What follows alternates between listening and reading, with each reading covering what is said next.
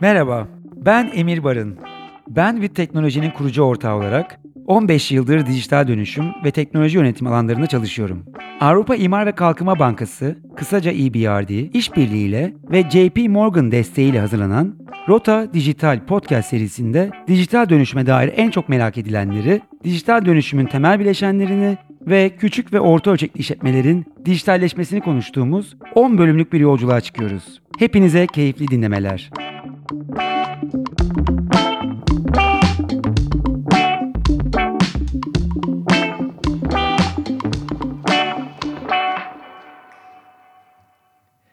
Merhaba, Rota Dijital Podcast'imizin bu bölümünde dijital dönüşümün iş yapı şeklimize nasıl değiştirdiğini ve gelecekte mesleklerin nasıl şekilleneceğini konuşacağız. Bugünkü konuğum Cevat Giray Aksoy. Hoş geldin Giray. Hoş bulduk. Teşekkür ederim. Öncelikle senden çok kısa bahsetmek istiyorum. Hem akademik dünyada hem de iş dünyasında ekonomist olarak çalışma yürütüyorsun. Son olarak da King's College London'da ekonometri dersleri veriyordun ve EBRD'nin de Londra merkezinde araştırmacı ekonomistlerden bir tanesisin. Ve özellikle uzaktan çalışma konusunda yürüttüğün bir çalışma çok ses getirdi. Yüzden fazla yayında yer aldı. Ağırlıklı olarak da tabii bu konular gündemimizde olacak bugünkü konuşmalarımızda. Ama bunun yanında ekonomik kapsayıcılık, zorunlu göç gibi konuları da değiniyorsun çalışmalarında. Ama dediğim gibi ilk olarak uzaktan çalışmayla başlamak istiyorum. Birçok insanın hayatına pandemiyle beraber aslında giren bir konu bu uzaktan çalışma. Ama seninle biraz konuştuğumuzda daha fazla bir aslında geçmişinin olduğunu, yıllardır aslında bu konunun bazı kurumlar tarafından gündemine alındığını bahsetmiştin. Çok kısa bize pandemiden hayatımıza giren bu konunun evveliyatını anlatabilir misin? Tabii. Tekrar teşekkür ediyorum davetiniz için. Uzaktan çalışma pandemiyle beraber hayatımıza girdi ama pandemiden önce, daha 50 sene önce bunun ilk denemeleri, e, ilk fikri ortaya çıkmış. 1970'te Amerikalı Jack Niels, futurist ve bilgisayar mühendisi, telecommuting mantığıyla bir sistem oluşturmaya çalışıyor. Ve fikir aslında bugünkü uzaktan çalışma sebepleriyle çok benzer. Esas odak noktası yani insanlar uzaktan bir iş yerlerine giderken çok fazla vakit kaybediyorlar. Biz öyle bir sistem oluşturalım ki evden de çalışabilsinler. Ama tabii o zamanki teknoloji gereği bu bir şekilde fikir olarak kalıyor. Sadece 1970'lerin sonunda IBM bunu deniyor. IBM zaten bu konularda çok inovatif bir şirket olduğu için diyorlar ki çalışanların bazıları evden çalışsınlar, bazıları da ofise gitsinler. Bakalım bunların verimlilikleri ne şekilde olacak? 1970'lerin sonunda bunun deneyini yapıyorlar ve sonra bazı departmanlarda, bütün departmanlarda değil yine dediğim gibi teknolojinin yetersiz olmasından kaynaklan kaynaklanması sebebiyle bazı departmanlarda hibrit modele geçiyorlar. Yani haftanın bazı günleri insanlar evden çalışıyor, bazı günleri ofise gidiyor. Tabii pandemiyle beraber senin de dediğin gibi bu artık bir dünya gerçekliğine dönüştü. Ee, ben de uzaktan çalışmayı çok seven birisi olarak gayet bundan memnunum aslında. Ben de aynı şekilde düşünüyorum. Uzaktan çalışmanın seven kesimlerim aslında ben de. Uzaktan çalışma hayatımıza girdikten sonra aslında öncesinde de ben deneyimlemeye başlamıştım. Ve kendim de iş arkadaşlarımla beraber bunu hep konuşuyorduk. Ee, ama bahsettiğin şekilde uzaktan çalışmanın bir avantajları bir de dezavantajları var. E, bunlara biraz girmek istiyorum ben. Şimdi baktığımızda tabii ki yolculuk veya orada yapılan yolun kısaltılması anlamında bir avantaj sağladığını düşünüyoruz. Ama e, bunları biraz daha çoklayabilir miyiz? Bunun dışında nasıl ne gibi avantajları var uzaktan çalışmanın? Uzaktan çalışmanın birçok avantajı var. Bunun hepimizin belki de en fazla işine yarayan kısmı esnekliği bize vermiş olması. Yani istediğimiz saatte çalışmaya başlıyoruz, istediğimiz saatte ara veriyoruz, istediğimiz saatte çalışmayı bitiriyoruz. Tabii çok büyük bir avantaj özellikle büyük metropollerde yaşıyorsanız. Yine aynı şekilde metropollerle yaşamakla ilgili bizim de yaptığımız başka bir çalışma var. İşe gidip gelirken vakit kaybı, yani o, o vakit özellikle İstanbul gibi bir, bir metropolde yaşıyorsanız çok fazla podcast dinlemiyorsanız yolda çok fazla verimli şekilde geçirilebilecek bir vakit değil. Hatta bizim yaptığımız başka bir çalışmada şeyi gösteriyoruz. Yani Türkiye'de insanlar gün içerisinde ortalama 110 dakika beyaz yakalı kesim 110 dakika trafikte vakit kaybediyor. İstanbul'da 150 dakikaya kadar bunu raporlayan kişiler var yaptığımız çalışmada. Çok büyük bir vakit Çok kaybı. uzun yani. bir zamanmış. Günün ortalama. yaklaşık 3'te yani çalışma gününün belki üçte biri kadar bir de yolda vakit geçiriliyor. Tabii bu verimliliği de çok fazla düşüren bir şey. Evden çalıştığınız zaman bu aslında kişinin yine bir şekilde geri işinde oradan aslında kazandığı zamanı tekrar işine yönelik olarak harcıyor. Daha fazla egzersiz yapıyor.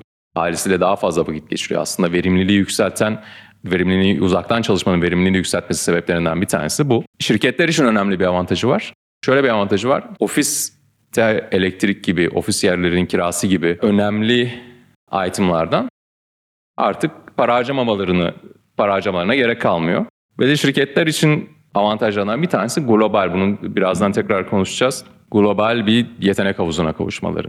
Yani uzaktan çalıştığı zaman özellikle full remote şirketlerde, Airbnb gibi mesela artık çalışanların Amerika'da, San Francisco'da ya da Silicon Valley'de yaşamasına gerek yok. Uzaktan Amerika'nın başka bir bölgesine ya da Avrupa'da ya da Portekiz'de yaşayarak e, insanlar büyük şirketlerde ya da ufak startuplarda çalışabiliyor. Özellikle startuplar için bu çok önemli. O yetenek havuzuna ulaşabilmek. Peki uzaktan her şeyin olduğu gibi uzaktan çalışmanın da avantajları var ve dezavantajları var. Avantajlarından bahsettik. Dezavantajlarından en önemlisi sosyal olarak bir izolasyona sebebiyet vermesi. Yani eğer o uzaktan çalışırken hayat ve iş sınırını çizemiyorsanız özellikle mesela Asya toplumlarında şirketlerin doğu kültürlerinde daha doğrusu şirketlerin çalışanlar üzerinde çok büyük baskıları olduğu için verimlilik konusunda çok fazla izolasyon olduğunu görüyoruz orada. Bu büyük bir dezavantaj. Bununla beraber işte iş, çalışma hayatındaki o denge biraz kayboluyor yani ev neresi, ofis neresi o büyük bir dezavantaj. Bunun haricinde özellikle çalışma hayatına yeni giren, üniversite mezunu kişiler için bir mentorluk e, kaybı oluyor. Yani insanlar ofise gidip görüşemediği zaman, oradan feedback alamadığı zaman. Çünkü biz yaptığımız e, çalışmada şunu görüyoruz. İnsanlar o meslek hiyerarşisinde yükseğe çıktıkça, müdür oldukça, genel müdür oldukça evden çalışmayı daha fazla tercih ediyor. Ama giriş seviyesindeki işlerde çalışanlar daha fazla ofise gitmek istiyor. Bunun sebeplerinden bir tanesi de o mentorluk kaybı. Bu tabii büyük bir dezavantaj. Ve baktığın zaman yani beraber çalışmanın getirdiği bir öğreti de var orada. Kesinlikle. Gençlerin tabii özellikle bunu istemesi ya da yeni başlayan çalışanların bunu istemesi çok normal. E, üst yönetimde tabii ki daha fazla iş bitirmek istiyor. Yolda geçen vakiti biraz kayıp olarak görüyorlar. Dediğin gibi orada gerçekten bir verimlilik kaybı var. Yani verimlilik e, anlamında büyük bir nokta o. O yüzden e, dediğin gibi bu bakımdan yeni çalışanların aslında pek tercih etmediği bir konu oluyor. Ya Amerika'da ya da İngilizce'de water cooler talk, talk dediğimiz bir şey. Yani o suyun başındaki su seferinde su alırken yapılan görüşmeler aslında çok faydalı. Ben de ofise gittiğim zaman belki de iki günde halledeceğim, üç günde halledeceğim bir şey. Aslında oradaki insanlara, arkadaşlarıma, çalışanlara sorarak çok kısa bir vadede halledebiliyorum. Tabii bunu öngörmek zor oluyor. Evden çalışmak çok daha kolay olduğu için evden çalışmaya bir yatkınlık var. Ama dediğim gibi o mentorluk ve süpervizörlük dengesini de iyi korumak lazım. Bununla ilgili pek bir şey bilmiyoruz açıkçası şu anda literatürde. Bunun yanında bir de digital nomad dediğimiz aslında bir kavram da ortaya çıktı. Bu insanlar ağırlıklı olarak herhangi bir yerden dijital bir dünyaya bağlanarak çalışabiliyorlar. E, bu konunun da gitgide yaygınlaştığını görüyoruz. Birçok ülkenin artık digital nomad anlamında sadece vizesini de yayınladığını görüyoruz. Yani bu konuda bir çalışma yapmış, politika geliştirmiş ve artık bu vizenin adını da Digital Nomad Visa olarak yayınlıyor. E, biraz bu konudan bahsedebilir misin? Yani senin gördüğün şirketlerin aslında yaptığın çalışmalarda yaklaşımı nasıl digital nomadlere? Çünkü artık Avrupa'da özellikle biz digital nomadlerin yaygınlaştığını ve bu insanların da artık iş gücüne dahil olduğunu görüyoruz. Kesinlikle. Avrupa'da buna dijital nomadleri legal olarak şirketlerin çalışabilmesi için yeni vize türleri ortaya çıktı. Estonya, Portekiz, Hırvatistan bunları zaten yapmaya başladı ve yapıyordu da. Gürcistan buna yeniden başladı. Bunun avantajı birçok şirket uzaktan çalıştırdığı zaman çalışanlarını vergi kaybına yol açıyor. Bu ülkeler artık dedi ki yani biz madem böyle bir gerçeklik var buna hızlı bir şekilde adapte olalım ve dijital nomad vizelerini çıkaralım. Senden biraz önce öğrendiğim İspanya'da bunu yakın zamanda e, yasallaştırmış. Şimdi neden şirketler için dijital nomad çok avantajlı? Biraz önce konuştuğumuz ilk mevzu yani şirketler için çok büyük bir global yeteneğe kavuşmalarını sağlıyor. Biz EBR'de yaptığımız diğer anketlerde şirketlerin özellikle Doğu Avrupa'daki şirketlerin en büyük sorunlarını anlamaya çalıştığımız zaman orada ortaya çıkan problemlerden bir tanesi e, yurt dışına göç. Bunun sebebi de yurt dışına göç arttıkça ülkedeki yetenek havuzunun çok kısıtlı olması. Aslında piyasayı, piyasa ülke piyasası olmaktan çıkıp internasyonel bir iş bir iş gücü piyasasına çıktığı zaman orada o engeller bir şekilde kalkmış oluyor. Bunun haricinde dediğim gibi şirketler bu sefer eğer dijital nomad çok fazla iş iş gücünü ona çevirebilirlerse bu sefer onların şöyle bir avantajı olacak. Ofisteki yaptıkları harcamalardan kısma şansları olacak. Bunun dezavantajı verimlilikleri ne şekilde ölçecek, ne şekilde ölçmeyecek. Bunu dediğim gibi pek, pek bilmiyoruz ama şu anda şirketler tarafından, startuplar tarafından özellikle buna büyük bir yönelim var. Özellikle Asya'daki yeteneklerin alınması konusunda Portekiz bayağı hızlı ve iyi çalışıyor diyebilirim. Burada mesela bahsettiğin e, bu iş yönetimi de önemli bir konu. Çünkü dijitalleşmeyle beraber artık yeni takip sistemleri, yönetim modelleri gelmeye başladı. Bu arkadaşların uzaktan çalışan insanların veya her gün bir araya gelmeyen hibrit modellerin de içinde aslında artık yönetim şekillerinde değiştiğini görüyoruz.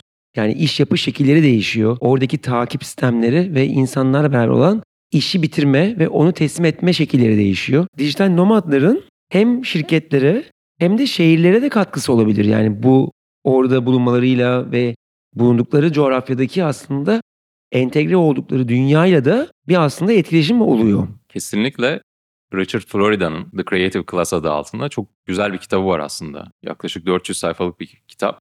Burada farklı kültürlerden gelen insanların, farklı kimliklere sahip olan insanların, buna cinsel yönelim diyebilirsiniz, renk diyebilirsiniz, farklı kültürlerden, farklı bakış açılarından gelen, farklı yönelimlerden gelen insanların bir araya geldiği zaman bunların aslında şirketlere ve verimliliğe nasıl katkı sağladığını gösteriyor. Farklı farklı Amerika'daki farklı şehirlerden örneklerle. Özellikle en çarpıcı örneklerinden bir tanesi San Francisco ve Silicon Valley örneği. Buradaki örnek şu, argümanı, tabii burada başka faktörler var. Bunun hani ne kadar argüman ne kadar doğru ne kadar e, yanlış e, tartışmasına girmeyeceğim. Bahsettiği en önemli şeylerden bir tanesi San Francisco'nun o biraz melting pot dediğimiz farklı kültürlerden gelen kozmopolitan yapısının daha fazla fikirlerin ortaya çıkmasına sebep olduğu, insanların bu nedenle verimliliğinin arttığını, fikirlerin çarpıştırılarak çok daha başka yenilikçi fikirlerin devamlı ortaya çıktığından bahsediyor. Ve bunu kitabında uzun uzun detaylı bir şekilde anlatıyor. Şirketlerin aslında dijital nomadlerden faydalanma bizim aslında first order effect dediğimiz konsepte olmayan ama ikincil etkisi olarak farklı fikirlerin, farklı perspektiflerin getirilmesi de şirketlerin verimliliğini aslında pozitif etkileyecek bir şey. Ve şehirlerin de zenginleşmesini kültürel olarak zenginleşmesini sağlayacak bir faktör. Biraz o zaman bakarsak yeni mesleklerin ve aslında uzaktan çalışmaya odaklandık ilk başta. Onu dinledik senden. Ardından olumlu ve olumsuz yönlerini, hayatımıza kat, ne kadar dokunduğunu, ne nasıl etkilediğini konuştuk. Ve dijital nomadlarla da değişen bir kültürü, biraz da çalışma hayatındaki büyük bir değişimi biraz değindik. E bunun tabii bir de iş alanlarına da etkisi var. Bu arkadaşların veya çalışma mantığının hayatımıza girmesiyle beraber artık yönetim şekilleri de değişmeye başladı. Şirket içindeki takip sistemleri veya bir ekip içindeki iş bölümü ve iş dağılımı da değişmeye başladı. Senin buradaki yorumun ne?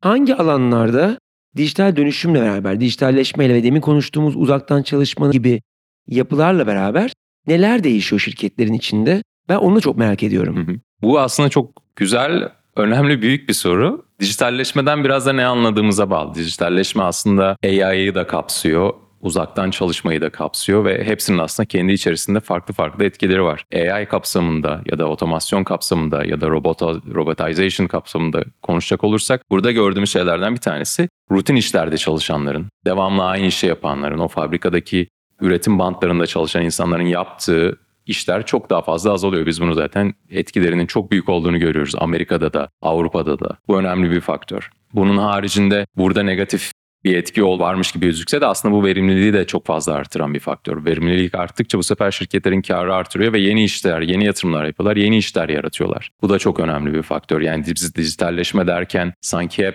insanların işlerini çalıyor olarak görüyoruz ama dünya tarihine baktığımız zaman da 1900'lerde de 1800'lerde de o büyük o zamanın kendi çapındaki dijitalleşmeleri, yeni teknolojik devrimler olduğu zaman hep aynı korkular olmuş. O zamanki gazete başlıklarına baktığımız zaman da bugünküler gibi robotlar insanların işlerini alacak gibi başlıklar nasıl görüyoruz? O zamanki tartışmalar bugün de yapılıyor ama hep gördüğümüz şey yeni iş alanları açılıyor.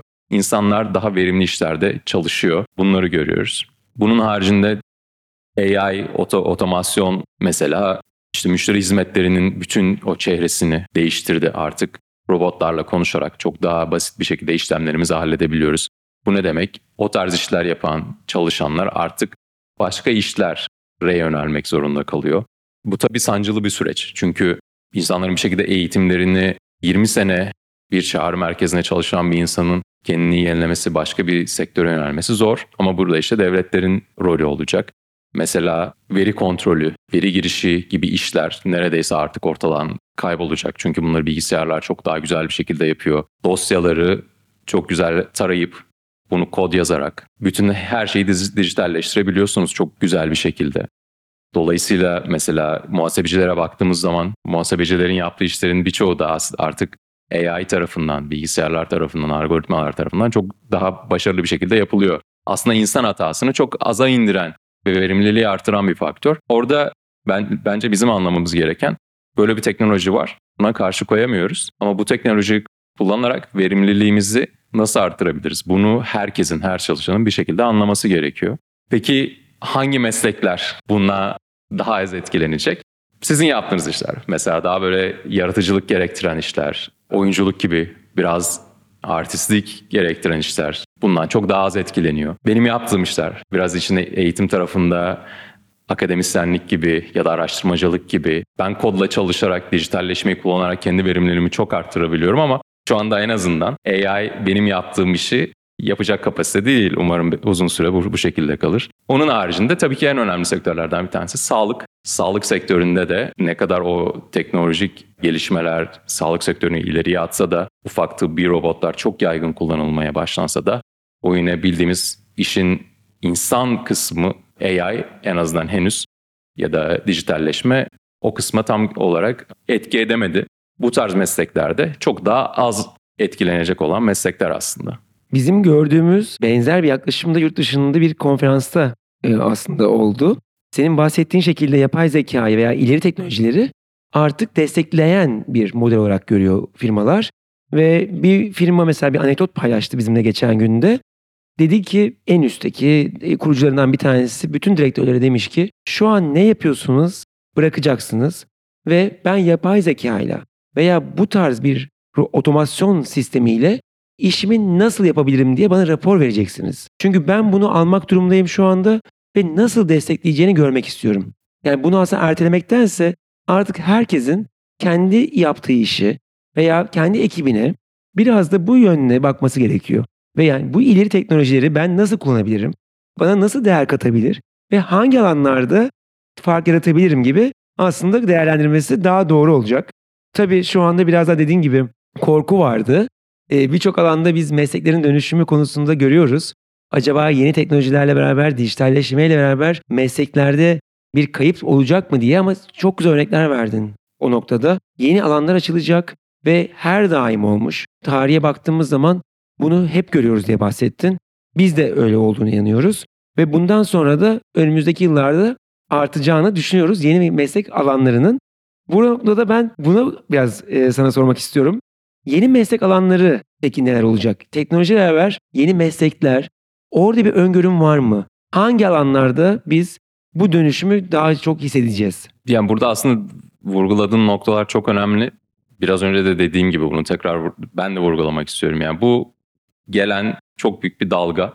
Buna karşı koyamayız. Sadece buradan alabileceğimiz maksimumu alıp verimliliğimizi ne şekilde artırabiliriz, hayatımızı ne şekilde kolaylaştırabiliriz. Buna yönelik çalışmalar yapmamız lazım. İş alanları çok farklı iş alanları var aslında. Bunlardan mesela bir tanesi özellikle data ya da veri gizliliği konusunda çok fazla endişeler var. Bu veri insanlar evden çalışırken, bütün bilgilerimiz bilgisayar ortamına aktarılırken bunların veri gizliliğini, insanların özel hayatını ne şekilde koruyacağız?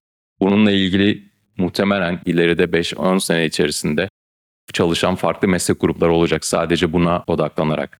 İkincisi sağlık ve mental sağlık üzerine gelişen ya da buna odaklanan farklı farklı gruplar olacak ki aslında bunu çok büyük dünyanın büyük metropollerinde biz bunları görüyoruz. Mesela Londra'da, City of London'da, Canary Wharf'ta büyük büyük gökdelenlerin arasında hep ufak işte stüdyolar var. Yoga stüdyoları, pilates stüdyoları, işte gym stüdyoları. Bunlar neden işte insanlar bir şekilde o yoğun tempoda çalışırken bir yandan da o mental sağlıklarını koruyabilsinler. Bu biraz da bilinçle alakalı artık dijitalleşmeyle beraber insanlarda verimliliği arttıkça, bilgiye de erişim sağlandıkça bu tarz konulara çok fazla yöneliyorlar. Bu da önü açık alanlardan bir tanesi. Dijitalleşmenin çok fazla yardım ettiği şeylerden bir tanesi sosyal medya ve pazarlama. Burada da aslında bu influencer market, marketing dediğimiz ya da content creation dediğimiz bulgular ne kadar AI bunları çok güzel yapmamızı sağlasa da yine de aslında bizim o Richard Floridan'ın dediği o creative class'ın çok daha başarılı fikirleri ortaya çıkararak yapabildiği bir şey. Bu tarz konularda bence çok fazla talep olacak önümüzdeki yıllarda. Çünkü o algoritmayı maksimize ettikçe sistem sizin artık o yarış içerisinde çok daha etkili reklam kampanyaları, müşteriye ulaşma kampanyaları yapmanız gerekecek. Bunu da yapacak olan yine biz insanlarız aslında bu sektörde çalışanlar. Dolayısıyla oralarda da çok büyük gelişimler olacağını düşünüyorum. E doğal olarak tabii bunun dijitalleşme arttıkça dijital işlere olan talep çok artacağı için ya bunu söylemeye bile gerek yok ama tabii mühendis sosyal bilimlerden ziyade mühendislik alanlarına çok fazla yönelim olacak. Ben bir ekonomist olarak yaptım artık işin %90 aslında kodlama dilleri kullanmak, veri kodlamak çünkü bunun sebeplerinden bir tanesi de verinin çok fazla olması. Veriye erişim çok kolay oldu. Dolayısıyla her şey, bütün sektörler dijitalleşiyor yavaş yavaş. Mesela Londra'da evimin yakınında bir tane Amazon süpermarketi var. Barkodu oku- okutarak giriyorsunuz, alıyorsunuz ve çıkıyorsunuz. Bu da aslında çok güzel bir dijitalleşme örneği. Neden? Aslında orada çalışan sadece bir kişi var. Herhangi bir şey yanlış giderse diye. Bu dijitalleşme sayesinde orada artık bütün sistem otomatiğe bağlanmış durumda. Bu da dediğim gibi verimliliği arttıran bir nokta. Buradaki aslında trendleri doğru takip edebilmek, biraz e, gündeme okuyabilmek çok önemli. Büyük perspektife baktığımızda anlattığın şekilde dönüşümü görüyoruz. Bu mesleklerde veya bu alanlarda dönüşüm olacak ve dediğin gibi biraz daha mühendislik alanlarında, yaratıcı endüstriler dediğimiz alanlarda hala yeni alanların açılacağını görüyoruz. Çünkü orada yaratıcılık ve tabii ki mühendislik ve oradaki kodlama, veri yönetimi alanları, veri güvenliği dediğin çok önemli bir konu bu arada bu konularda çalışanların yeni mesleklere edineceğini tahmin ediyoruz. Peki bu noktada COBİ'lere bakarsak ne düşünüyorsun? COBİ'lere mesela ne tavsiyeler verebiliriz? Onların mesleklerin dönüşümüyle bağlantısında ne konuşabiliriz? COBİ'lerle ilgili bizim gördüğümüz verilerde gördüğümüz sıkıntıların en büyüğünden bir tanesi Türkiye'de özellikle ve gelişmekte olan ülkelerde verimlilik. Verimlilikleri düşük oluyor COBİ'lerin birçoğunun. Özellikle Türkiye'de OECD ülkeler arasında verimliliğin en düşük olduğu ülke. Bu neden önemli? Aslında verimliliğin düşük olması sebeplerinden bir tanesi Türkiye üzerinde konuşacak olursak veriye dayalı yatırım yapılması, iş yapılması gibi bir konsept henüz ülkemizde yok maalesef. O kültür daha oturmadı o kültür daha oturmadı henüz. kesinlikle. Evet, biraz emekleme aşamasındayız hala. Ama dijitalleşmeyle beraber bu dediğim gibi bu dalgaya karşı koyamayacağımız için artık COBİ'lerin buna karşı bir yöneliminin olması gerekiyor. Bu aslında onların orta vadede verimliliklerini çok arttıracak bir konu.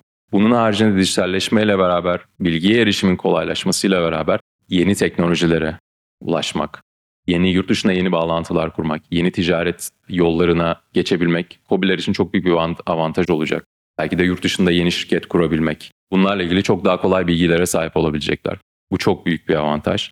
Dijital nomadlara geri gelecek olursak şu anda Amerika'da kurulan startupların %40'ı full remote olarak yani evden çalışma olarak kuruluyor. Bunun avantajlarından bir tanesi yeni kurulan bir şirketin o ilk başta yaptığımız ofis yatırımı, ekip kurulumu, işte masa sandalye bütün o harcama başlıklarını aslında bir şekilde iptal etmiş oluyorsunuz. Dolayısıyla startupların birçoğu şu anda o global yeteneğe erişimi olduğu için artık uzaktan başlıyorlar. COBİ'ler için bu çok büyük bir avantaj.